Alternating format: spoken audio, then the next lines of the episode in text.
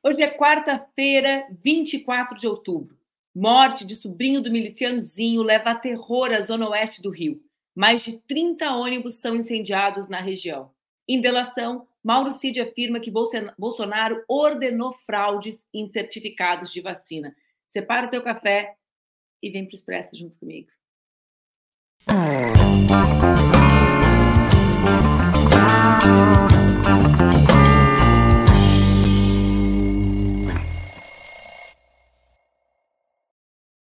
Bom dia, bom dia, bom dia. Está no ar mais um Expresso com a Manu, nosso programa que acontece entre segundas e sextas-feiras aqui nas redes do Opera Mundi, com transmissão simultânea nas redes Ninja. O Expresso, eu sei, tu também já sabe, pode ser acompanhado ao vivo às sete e trinta da manhã, ou se tu chegou atrasado, ou já está no rumo do teu dia, pode acompanhar depois aqui nas redes e também no formato podcast. Estão prontos? Pegaram o café?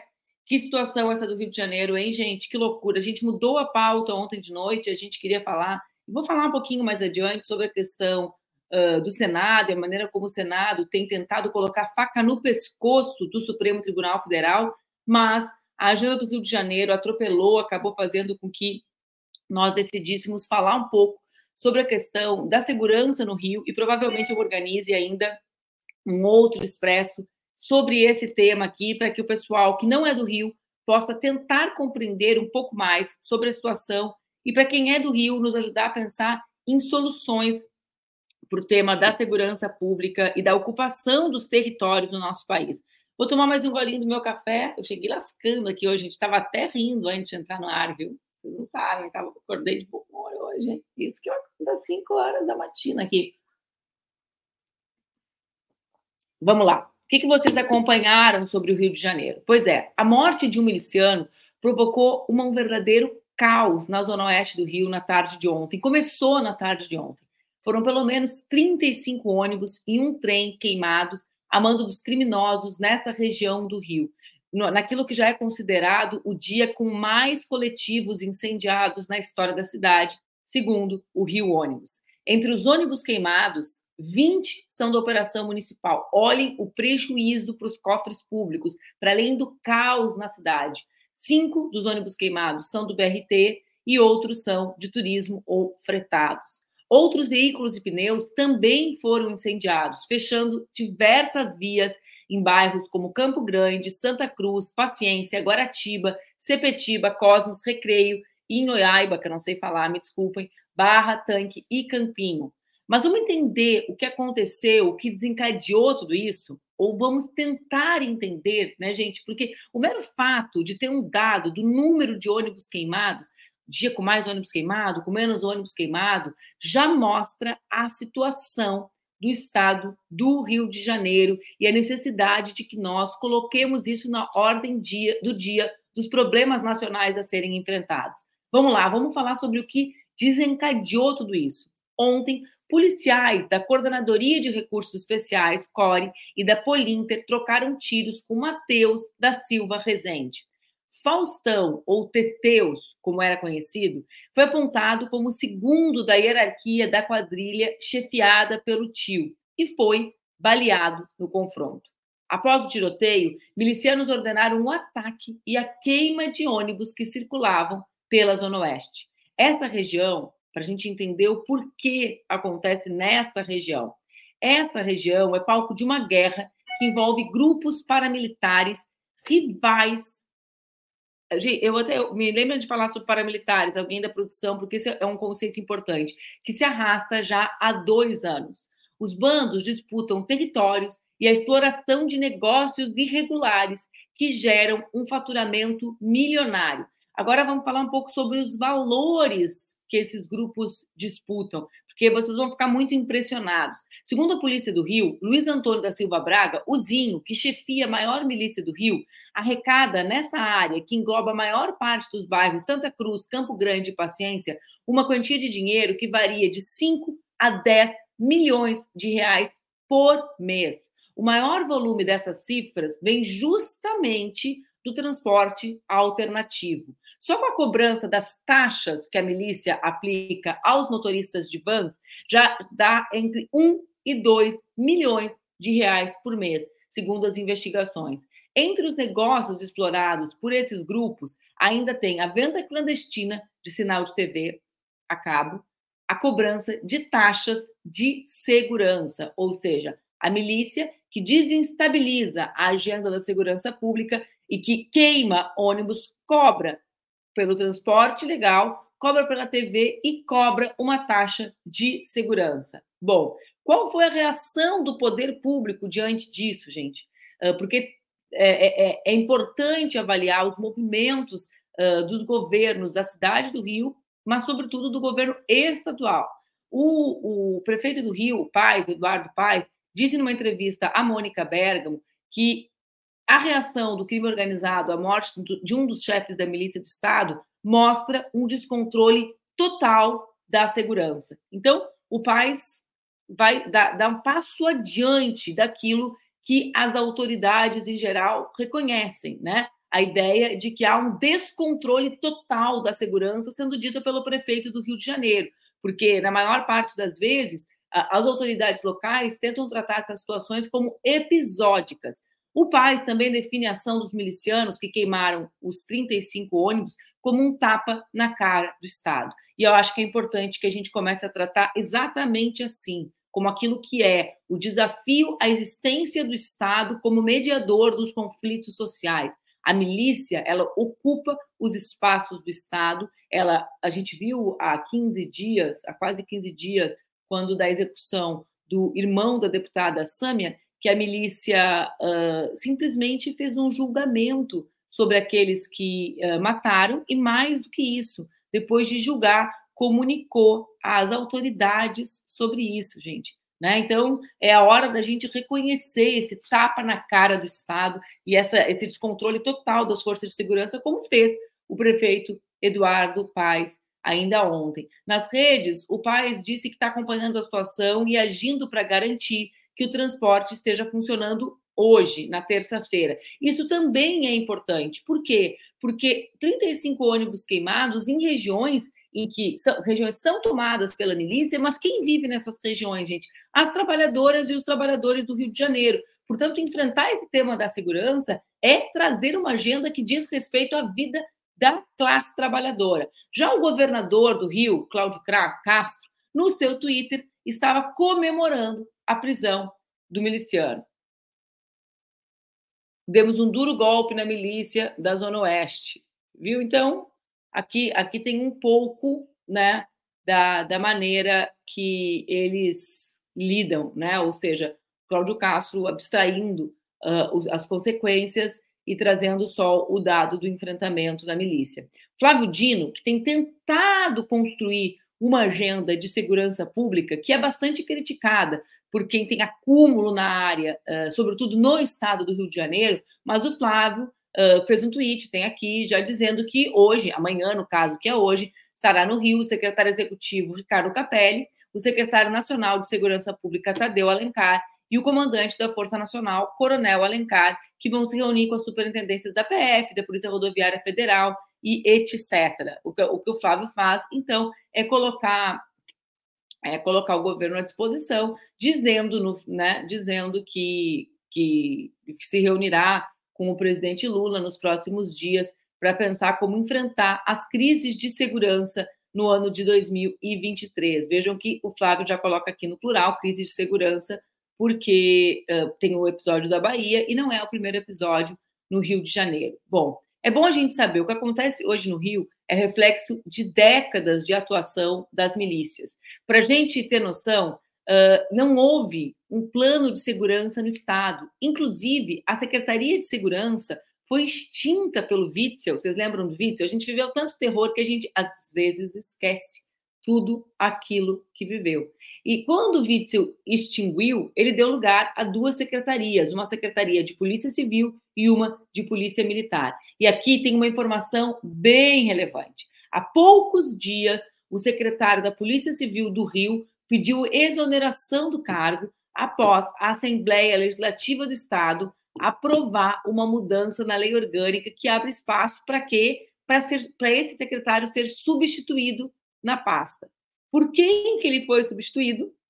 Ele, vamos lá, tinha uma lei que previa que os delegados tinham que ter pelo, tinham que ter pelo menos quinze anos de carreira para assumir a pasta. O, o Cláudio Castro mudou para dez anos e colocou no lugar, votou com regime de urgência, etcétera.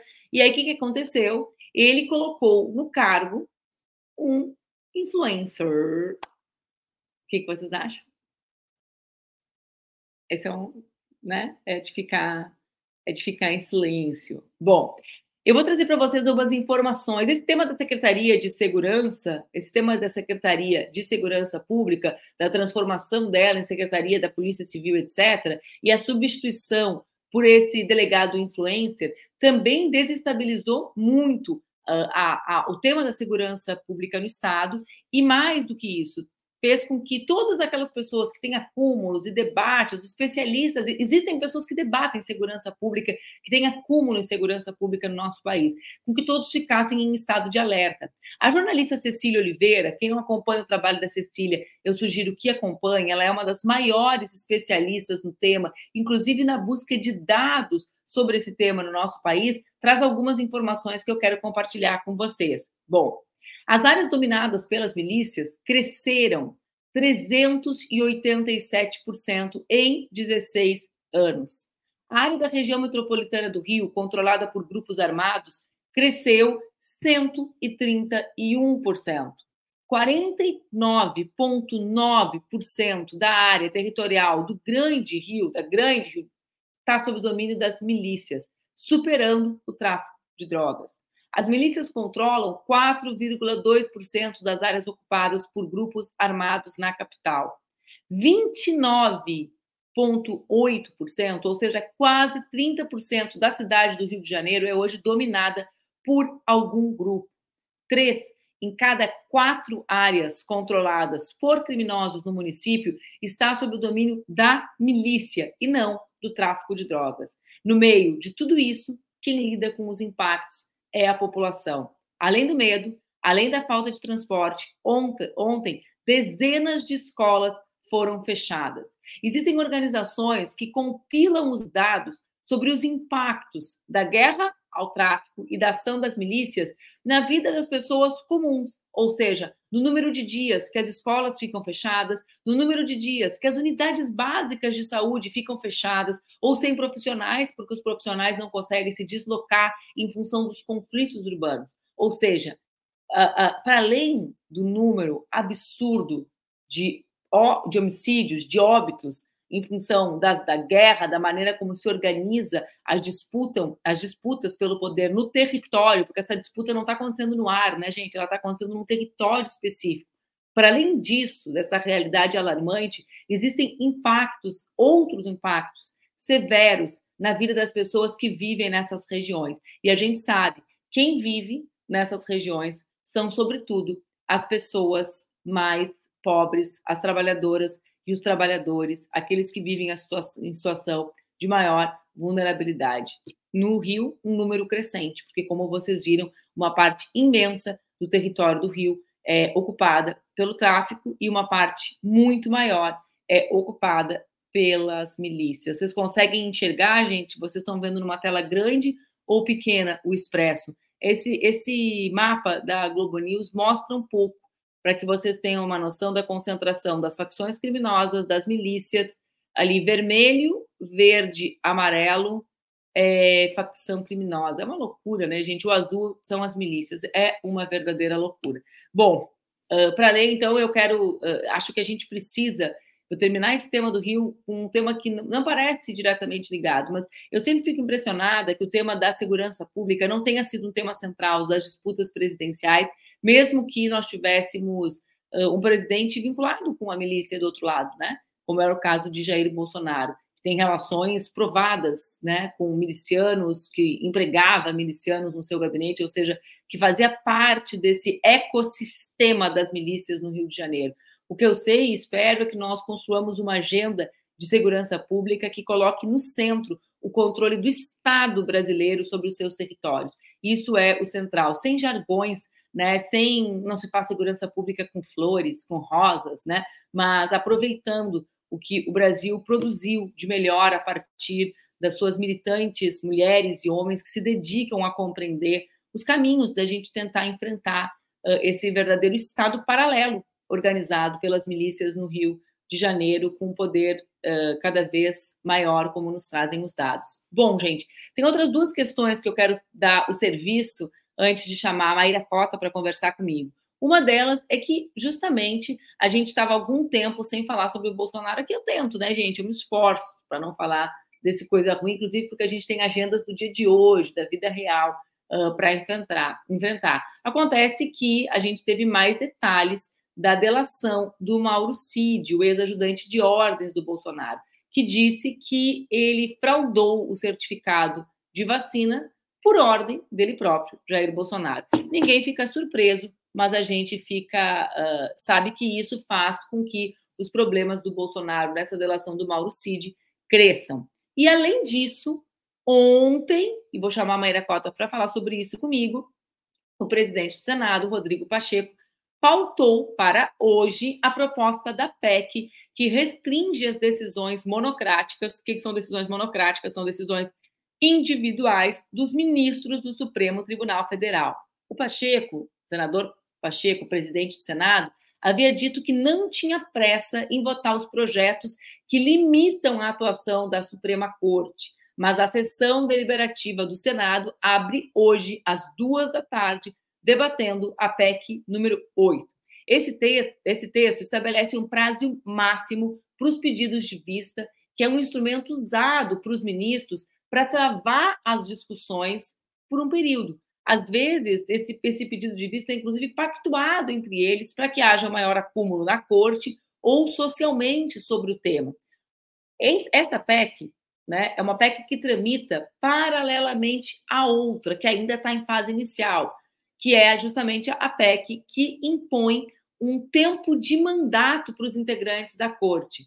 Por quê? Porque hoje só existe um teto, que é a aposentadoria compulsória, que agora é de setenta e cinco anos. Era de setenta, Eduardo Cunha apresentou uma emenda à Constituição, acho que é uma década, transformando em setenta e cinco anos. Então, essa relação do Senado colocar a chamada faca no pescoço do Supremo Uh, parece escalar, né? Quando ele escala a pauta, coloca na pauta a primeira votação, uh, enquanto a outra vai aquecendo e fazendo seus trâmites, né, Mayra? Mayra, nossa correspondente especial da cidade do Rio de Janeiro hoje. Seja bem-vinda, Mayra. Bom dia, Manu. Obrigada. Vim aqui é, ver de perto o caos. Mas sabe que as pessoas justamente ontem comentavam, num grupo que eu participo, Como, como a Zona Sul, que eu imagino que seja perto de onde tu está, né? Mas onde vive a classe média e a classe mais alta do Rio, mas sobretudo a classe média mais sólida do Rio, como ela sequer se relaciona com a violência da Zona Oeste, ou seja, a vida seguia normalmente na Zona normalmente. Sul do Rio. Exatamente, a, a, a vida normal nas ruas da Zona Sul é, é, é totalmente é, separado, né? Blindado, e toda vez que... É, Se, é, se consegue é, misturar um pouco, né? Aí sim que se chama atenção para o tema e as pessoas começam a prestar atenção. Mas enquanto está acontecendo é, na Zona Oeste, também não tem tam, é, toda essa atenção, né, que me, mereceria ter. Impressionante. E eu estava pensando, Manu, enquanto é, você apresentava e explicava um pouco e, e trazendo essa questão do Supremo, pensando, assim, sempre ressoando ali que o que, que unir essas pautas, porque parece, né, uma, que se unem ali, é uma coisa meio intuitiva, mas sem saber exatamente o que. Eu fiquei pensando, assim, eu acho que essa é a nossa falta é, de projeto político, né? A gente faz a discussão sobre o Supremo, por exemplo, é, porque é, a, a ala mais conservadora do Senado está querendo fazer esse movimento político de colocar a faca no pescoço no Supremo, então a gente faz um debate, digamos, reativo, né? Então, de defesa do Supremo contra é, essa pressão política vinda do Senado. Mas a gente não faz um debate sobre o que a gente entende que uma Corte Suprema, qual o papel que ela deve ter, né? Então, a gente é, agradece a atuação do Alexandre de Moraes durante as eleições, porque, enfim, segurou ali muita pressão e, e te, cumpriu um papel, mas uh, justamente num vácuo de, de instituições fortes pensadas, refletidas, né, por um projeto político consonante que pudesse fazer frente ao que estava acontecendo, né? Então a gente está sempre é, reagindo. A impressão que eu tenho, e na segurança pública isso é muito evidente, não é, não é por um acaso isso, essa, esse diagnóstico que você fez de que a gente não debateu segurança pública durante as eleições. A gente não debateu porque a gente não tem projeto de segurança pública. A gente não tem, é, a gente não pensa sobre isso, a gente, assim, né, a gente não reflete de uma forma política, a gente atua reativamente toda vez que somos pautados pelo outro lado, né? E toda vez que a gente é pautado pelo outro lado, é, a gente perde a oportunidade de se pensar é, é, de uma forma robusta, de uma forma é, estratégica, de uma forma é, profundamente política e não meramente reativa sobre uma determinada questão, né? Então, a gente está sempre reagindo à pressão que vem e nunca é, propondo, né? Nunca é, refletindo, construindo o nosso projeto. E pode ter certeza, a primeira, assim, tô, tô aqui esperando, assim, contando os minutos para quando a, a primeira pessoa que vai falar, tá vendo? Essa pressão do Senado mostra que o Supremo não vai poder decidir sobre o aborto. Vai ser a primeira pauta que vai ser rifada quando, é, quando essa pressão... É, quando eu falei do ponto de vista, eu estava justamente pensando nisso.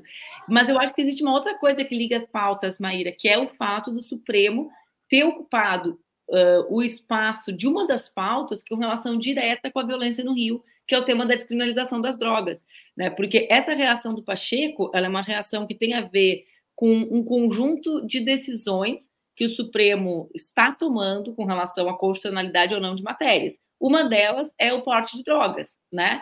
Então, vê bem, tem, tem essa questão que tu fala das instituições, tem muita coisa, né? Tu estava falando de uma coisa, só que enquanto tu falava, tu falava de outra coisa ao mesmo tempo, né? Tu estava falando da falta de projeto e, ao mesmo tempo, da falta de instituições sólidas para mediar esse projeto, porque o que, que acontece no Rio? E por isso eu achei tão corajosa a fala do Paes, porque às vezes as coisas não são ditas, embora a gente saiba, e dizer as coisas na política, dar nome às coisas, como nós duas mulheres feministas sabemos, é muito importante.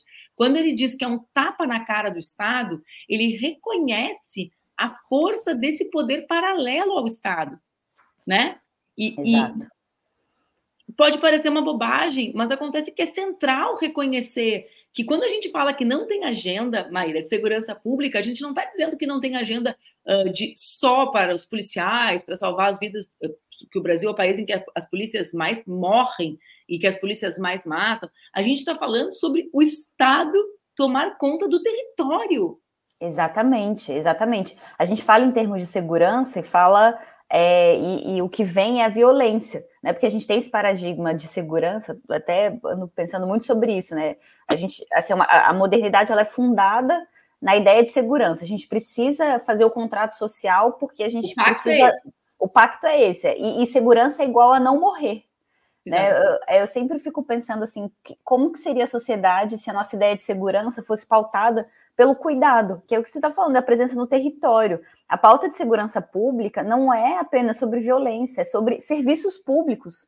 É, essas disputas territoriais, elas acontecem por, é, na, por, na, no provimento de serviços públicos básicos. É assim que se disputa o território, porque é, a, a, a, e a violência vem a partir dessa disputa, mas quando a gente está falando de segurança, se a gente tivesse um paradigma de segurança que não fosse pautado pela violência, a ideia de segurança fosse uma ideia muito mais voltada ao cuidado, ao atendimento das nossas necessidades básicas, aos serviços essenciais que todos e todas precisam para poder viver diariamente, e não uma ideia de segurança que é a gente não pode morrer, a gente não pode é, ser assassinado, é, a gente teria uma presença de Estado, teria uma ideia, um planejamento, um projeto de segurança pública voltado a isso, a atendimento das necessidades básicas, e não ao controle por meio da violência é, ali dentro do território, né? A, a, o território fica em disputa pela ausência de, do Estado provendo ali os serviços mais necessários, os serviços mínimos, né? Que aí, nesse vácuo, alguém precisa, uh, alguém toma esse espaço e faz a disputa nesses termos, né? Então, pensar a segurança pública numa lógica de guerra interna, né? Como que é a maneira que a gente faz, é, não só... É, assim, é um fracasso de projeto, mas é um fracasso empírico, que há décadas a gente vê acontecer. Eu ia, tu estava falando, eu estava pensando, né, Mayra? A gente sempre debate aqui, quando a gente vai debater gênero e raça, a gente sempre fala, olha, essa é uma pauta das trabalhadoras e dos trabalhadores, não é uma pauta dissociada. E eu não consigo enxergar nenhuma pauta tão urgente para as trabalhadoras e trabalhadores quanto a vida em paz nos, ter- nos territórios que as trabalhadoras e os trabalhadores, a grande massa de trabalhadoras e trabalhadores vive, né? E, e quando a gente fala nisso, eu, eu, eu sempre volto ao Mano Brown, naquele comício de dois mil e dezoito, que as pessoas gostam de citar, né? A ideia de voltar para o território, de se conectar com as pessoas e refletir sobre as razões pelas quais é o bolsonarismo, poderia não ser o bolsonarismo, a pergunta é por que não somos nós, a, né? Porque pode, pode ser o bolsonarismo, outra hora pode ser outra, outra força política que surja, mas daí eu penso, a gente, às vezes, às, às vezes a gente debate, bom, a milícia, a escola fechada, a unidade básica de saúde fechada em função da violência. Porque ninguém nem fala sobre isso. As pessoas, as pessoas elas acham que a vida continua na normalidade no meio de uma guerra uh, sem fim, né? trinta e cinco ônibus queimados. Tu imagina uma cidade, Mayra, que tem um índice de ônibus queimado. É, é. Só isso já é revelador do fracasso, né? Aí tu fala, a ausência de políticas públicas. E, por outro lado, quem está... Quem ocupa esse território? Né? Um outro tema que volta e meia a gente chega aqui. Quem, quem que abre o espaço de conforto, de congregação, de esperança? A fé. Uhum. Né? Então, se a gente não consegue enxergar esse espaço como um espaço uh, em que a gente precisa olhar e pensar, pô, qual é a nossa agenda? Como é que a gente vai conseguir garantir que as pessoas vivam em paz? Que elas se desloquem ao trabalho em paz, gente? Porque a gente fala do trabalho, o mundo do trabalho, mas as pessoas acessam esse mundo do trabalho já destruídas pelas rotinas delas nas grandes cidades brasileiras. Não é uma exclusividade do Rio, embora o Rio seja o caso melhor acabado do pior, né, do que as milícias construíram no Brasil. Uhum. Exatamente, é o, é o que sustenta ali, esse, é o que você fala, esse mundo do trabalho, ele precisa... É, ser acessado, você precisa é, é, participar, é, e veja, um, hoje, né, em muitos lugares, quando teve há duas, há duas semanas, né, essa a operação na Maré, que as escolas ficaram fechadas, tudo isso afeta a vida das pessoas, afeta a vida das trabalhadoras, dos trabalhadores, de uma forma muito concreta, né? Não é a pauta da violência, a, a, a, a pauta da segurança pública, essa lógica de guerra, ela traz para o dia a dia das pessoas é, é, é, essa vivência, essa lógica, né? Afetando ali todas as esferas da vida. E é algo que, enfim, é, é, de fato, cria uma série de obstáculos para o dia a dia, né? Não é uma coisa... É o que você falou é, quando você estava apresentando, assim, sempre tem uma essa tentativa de falar em episódios de violência, né, casos pontuais, e não é, né, afeta todos os dias, é ali a presença do Estado nos territórios. Eu lembro quando eu era estudante ainda de Direito, há vinte anos, é, pouco menos de vinte anos, mas enfim, há muito tempo. Mas é quase, é quase, assim. É, mas eu lembro quando comecei a, a trabalhar em, é, na Papuda, né, em presídio, é, e na Colmeia, que era o presídio feminino, é, não, a única, as únicas presenças dentro do presídio, fora os agentes de segurança, eram ah, pastores, né, que iam lá, que tinham algum tipo de trabalho, projeto social com os presos. É, a gente abandonou, né? A gente fez, passou a fazer a discussão de segurança pública nos termos é, da, da, dos grupos paramilitares, que até se diz que era um conceito importante, né, de ser explicado. Eu vou, acho que é bom. É, voltar, eu vou reivindicar um livro. Das milícias, é, das milícias, a gente é pautado é, dessa forma, né? Pelo outro lado, pelo lado que lucra com essa violência, em vez de se pensar a segurança pública num projeto estruturante, né, um projeto grande, robusto de é, provimento de serviços, né? Eu quero uh, extrapolar um pouquinho o teu tempo hoje, Mayra, para a gente falar sobre o Supremo, mas antes, a Mayra falou sobre essa questão dos paramilitares. Quando a gente estava traduzindo o livro de violência política de gênero para o espanhol, a tradutora queria trocar milícia por paramilitares, né?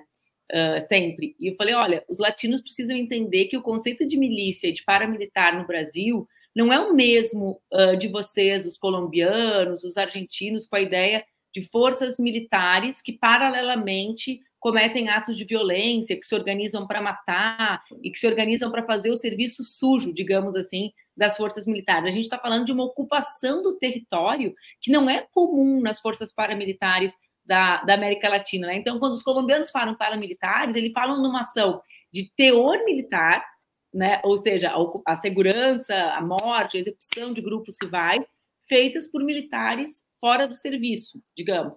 A gente está falando do controle total do Estado, do, do gás, da T V, do transporte, da relação com as drogas, né, com o tráfico, das disputas. Então, é uma, um outro lugar que a milícia ocupa muito maior do que o, que o termo paramilitar, em geral, na América Latina, ocupa no imaginário. Por isso que eu falei que era importante. E eu quero indicar... Uh, é, Daniel, é, foi assim, um debate muito grande uh, meu com a tradutora, porque para as pessoas é um sinônimo óbvio. E óbvio que a gente pode definir a milícia no Brasil como paramilitar, não é errado. Só que a gente precisa compreender a dimensão da milícia na vida das pessoas, né? Porque é, é, é múltipla, do pedágio da van ao, ao gás, a tudo. E eu queria indicar, eu indico esse livro sempre para as pessoas, ele não é sobre o Rio, ele é sobre o P C C, é São Paulo, mas ele dá uma ideia muito clara da dimensão organizativa e da, uh, tristemente, Mayra, da dimensão de Estado paralelo mesmo, né? Construída pelo, por esse universo das drogas, e da violência e da, das milícias, que é um livro do Bruno Paes Manso. Uh, o Bruno Paes Manso, ele ficou bastante conhecido por aquele livro sobre as milícias, né? Uh, que ele escreveu na época do governo. A República das Milícias, né? República das Milícias. Mas eu gosto mais, se a gente pode hierarquizar livro dos outros, ah, a gente, eu gosto mais do livro anterior dele, que chama-se A Guerra, a Ascensão do P C C e o Mundo do Crime no Brasil, que é dele com a Camila Nunes Dias. E até se a gente puder colocar a capa no, uh, desse livro no final, em algum, em algum momento do programa, eu agradeço, meninas, desculpa. Porque que, embora não seja sobre o Rio, é sobre São Paulo, o estudo do Bruno, ele é um estudo muito documentado. Ele documenta os diálogos dos chefes, a forma que organiza, o tribunal, a maneira como eles têm, digamos, um judiciário, entre aspas, né, gente, deles, as regras. Ou seja, é uma sociedade, né? Eles têm uma institucionalidade no Estado paralelo, na forma como eles organizam e disputam com, com o Estado brasileiro. Mas é uma loucura. Exato, mas é, mas é isso, né? É, é, onde não tem Estado, alguém precisa ocupar esse espaço, e ocupa, porque é um exercício de poder de, e de organização da vida, né? Assim, é, tem, tem, é, antes, em lugares que não tinham crime organizado, também a, a, as necessidades da população eram muito atendidas onde? Na delegacia, né? Você ia na delegacia para resolver todos os problemas. É, é, ainda em alguns lugares é assim, assim o, o entorno, por exemplo, do Distrito Federal ainda é muito assim. É, você vai na delegacia para resolver qualquer problema que você tem, precisa internar um filho, precisa, o vizinho está fazendo barulho, enfim, o Estado, a presença de Estado, ela é fundamental na vida das pessoas, né? O Estado organiza a vida, e se não tem ali, fica uma desorganização, é, que alguém ocupa esse espaço, e alguém vai, vai ter essa ocupação. Por isso que segurança pública não pode ser discutida É, a partir só da lógica da violência e da guerra, precisa ser discutida a partir da organização da vida. É uma outra, é a lógica oposta a isso, né? Não, e a gente segue fazendo de forma, é, um debate de enxugar gelo desesperador, né? A vontade que dá é falar, gente, assim, a gente não vai conseguir resolver isso. O que, que a gente vai fazer com o Rio de Janeiro? É realmente exasperante, assim, né? Olhar para esse problema. E aí, claro, tem a crise econômica do último período, e a maneira como reflete na, na, na situação do Rio.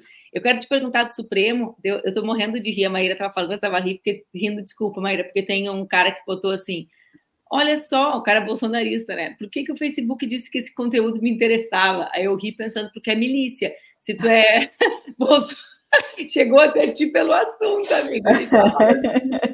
Assim, opa, essa turma gosta de uma milícia, eu vou indicar o assunto. Só que aqui nesse programa a gente está combatendo as milícias, mas falou a palavra, falou é. a palavra Papuda, que a Mayra falou que trabalhava na Papuda como advogada, que é o presídio que o Bolsonaro vai. E falou em milícia, eles indicaram o conteúdo para bolsonarista. Ó, esse é o livro do Bruno Paes Manso, que eu quero indicar para vocês, uh, para quem quer ficar um pouco mais impressionado com a maneira como o crime se organiza. Maíra, antes da gente encerrar, eu quero te perguntar sobre essa questão do Supremo, né? Porque uma turma aqui está falando que, de fato, precisa regrar as decisões monocráticas. Então, eu queria te perguntar, uh, debat- dividindo em duas questões. Uma, o teor da matéria, né? Que é, uh, é certo regrar as decisões monocráticas, o tempo de visto dos ministros. E a segunda, que é a questão política, né? Bom, mesmo sendo certo regrar, é, a motivação para esse regramento é, é justa, é legítima? É muito bom. Só um parêntese, Manu, porque na, no, no programa passado, né, há duas semanas que a gente falou das redes de misoginia, citou casos, né, de, de, desses caras que usam a misoginia na, na internet. Depois começou a chegar no meu e-mail, que é ligado ao Instagram, é, propaganda de Viagra e remédio para calvície. Tá vendo como é que é? Tá vendo? É... entender inteligência artificial, gente. Exatamente. É, os, esses é. algoritmos, eles ficam confusos. A, assim. A galera se liga, a turma da milícia, a turma que vai para a Papuda. E aí a gente faz um programa combatendo eles, eles não sabem o que parou lá, por causa de vocês. Exatamente. Eu fiquei, gente, por que tá falando isso? Eu falei, ah, é porque a gente falou das redes de misoginia, citou os casos. É o público que gosta dessas redes, que consome as redes de misoginia. É, mas sim, é, eu acho, enfim, né, tem esse grande conceito de deflagrar o debate, né? Eu acho que, assim, a gente nunca fez um debate muito sério na esquerda sobre o papel do Supremo. A gente sempre faz reativamente. Então, é sempre quando o Supremo está é, é, indo muito para um lado mais conservador, mais reacionário, a gente fala, faz um debate sobre ativismo judicial e critica.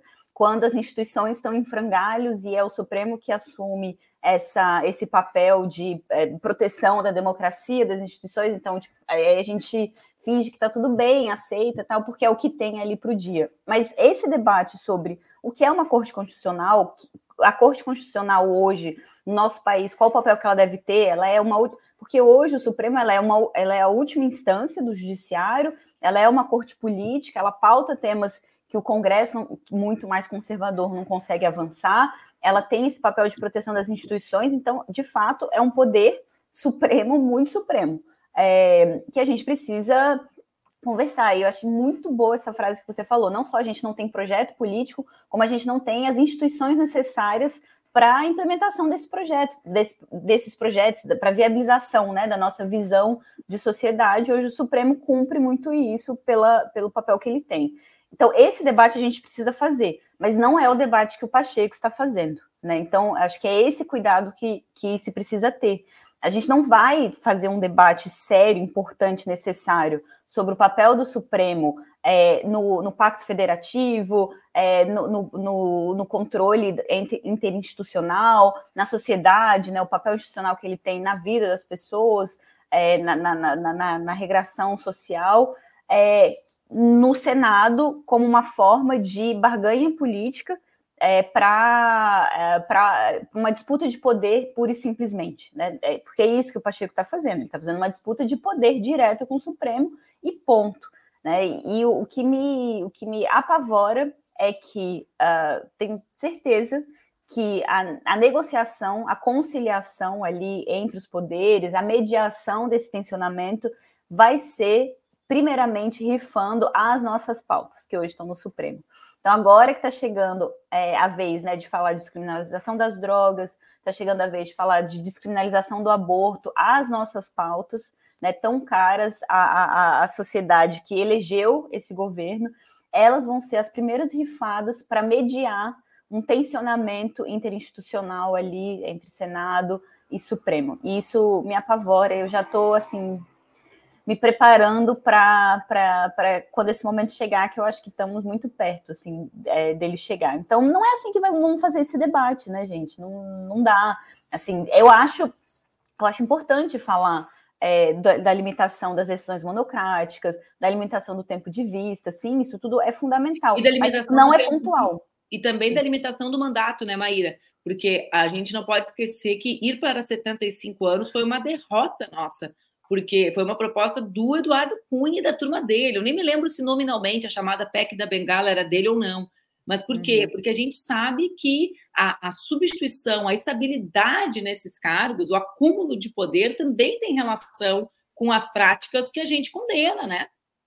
É, e veja, a gente está tão sem projeto e desorganizado que a gente está, no momento, fazendo um debate por uma ministra negra no S T F, mas a gente não está fazendo debate sobre a escolha dos ministros, como é que essa escolha acontece, né? A gente não tem coragem de fazer esse debate pelo... É, É, é, até assim, não sei se, enfim, né, a gente também está no momento mais enfraquecido da esquerda, né, então também é difícil, estamos é, numa situação delicada, mas, mas é isso, assim, a gente quer uma ministra negra no S T F, a escolha vem totalmente uh, do presidente, prerrogativa dele, inclusive quando a gente faz a crítica, né, ao Lula de que ele não está prestando atenção a essa demanda social de uma ministra negra no S T F, vem um monte de gente na esquerda falar, mas é prerrogativa dele, ele tem direito de fazer o que quiser, não vamos criticar o nosso presidente. Então, gente, assim, a gente tem que conseguir fazer esse debate, a gente precisa é, é, poder... É, pensar, refletir sobre as instituições que a gente quer,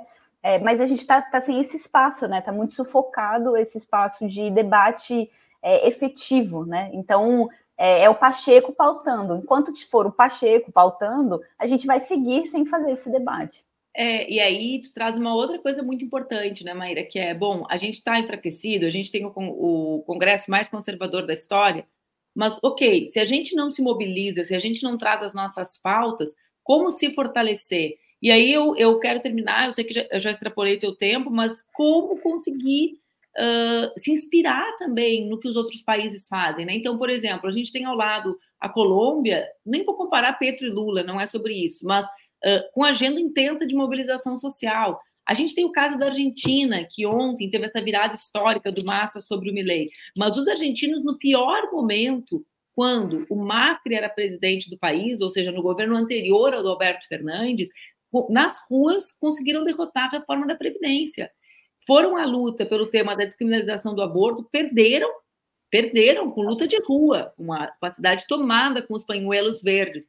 E um ano depois fizeram uma mobilização social intensa de diálogo com a sociedade, impondo a mudança de voto dos congressistas, não porque eles queriam mudar, mas porque a sociedade avançou no debate que as organizações sociais fizeram de consciência sobre o que significava o número de meninas que tinham partos com menos de quatorze anos, etcétera. Então, assim, eu acho que a gente precisa também compreender que é preciso construir o caminho para fazer os debates, porque senão a agenda vai ser sempre a mesma. E, e tentando vincular as duas coisas. E no caso da segurança pública, uma agenda de anos noventa, né? É preciso também dar ouvido. É negacionismo, negar o que a academia, a, os militantes produziram no último período. É, existe o negacionismo da vacina, mas existe o negacionismo climático, que na prática, muitas vezes a gente vê a galera aderindo, né? Não com as palavras, mas com a prática, e existe o negacionismo também com relação a esse tipo de agenda, agenda de segurança pública, os debates sobre o Supremo, quer dizer, é uma espécie de negação da realidade e de não aproveitamento do que já se produziu de ideias que podem buscar resolver o problema, né, Ma- né Mayra? Exatamente, né, o que a gente estava falando, existem tem muita gente... É, muito pesquisador, pesquisadoras seríssimos, comprometidos com a pauta da segurança pública, nenhum está no governo, né? Nenhum está sendo ouvido pelo governo. Então, isso é muito sério, né? Então, os debates estão acontecendo, tem espaço, mas está faltando é, a, a, essa localização, né, da, da, da produção, da síntese.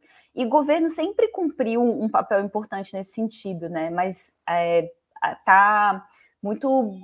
limitado atualmente esse espaço para essa produção de síntese, para esse aprofundamento do debate acontecer. Então é isso, é mobilização social mesmo que a gente precisa é, retomar, né, e revigorar. Vamos abrir esse caminho, né, Mayra? Pelo amor de Deus. Exatamente, vamos. eu, eu, pensei, eu pensei numa frase e depois eu já pensei no corte da fake news da frase e já, fiquei, já me interrompi no meio do caminho. Mas, ó, obrigada pela tua companhia nas terças. Eu adoro. Obrigada, Manu. Gosto muito também de estar aqui com você. Um beijo, um beijo. O pessoal te adora, viu? Depois eles ficam pedindo cortes contigo, a gente fica, como? Para? um, um beijo. Bom dia. Bom dia para vocês, gente. A gente está encerrando mais um Expresso com a Manu. Vamos prestar atenção no desenvolver dessa situação do Rio de Janeiro no dia de hoje e também nos próximos fatos para amanhã cedo conversar com vocês. Fiquem bem, uma boa terça-feira. A gente se encontra amanhã às sete e trinta, mais um Expresso com a Manu.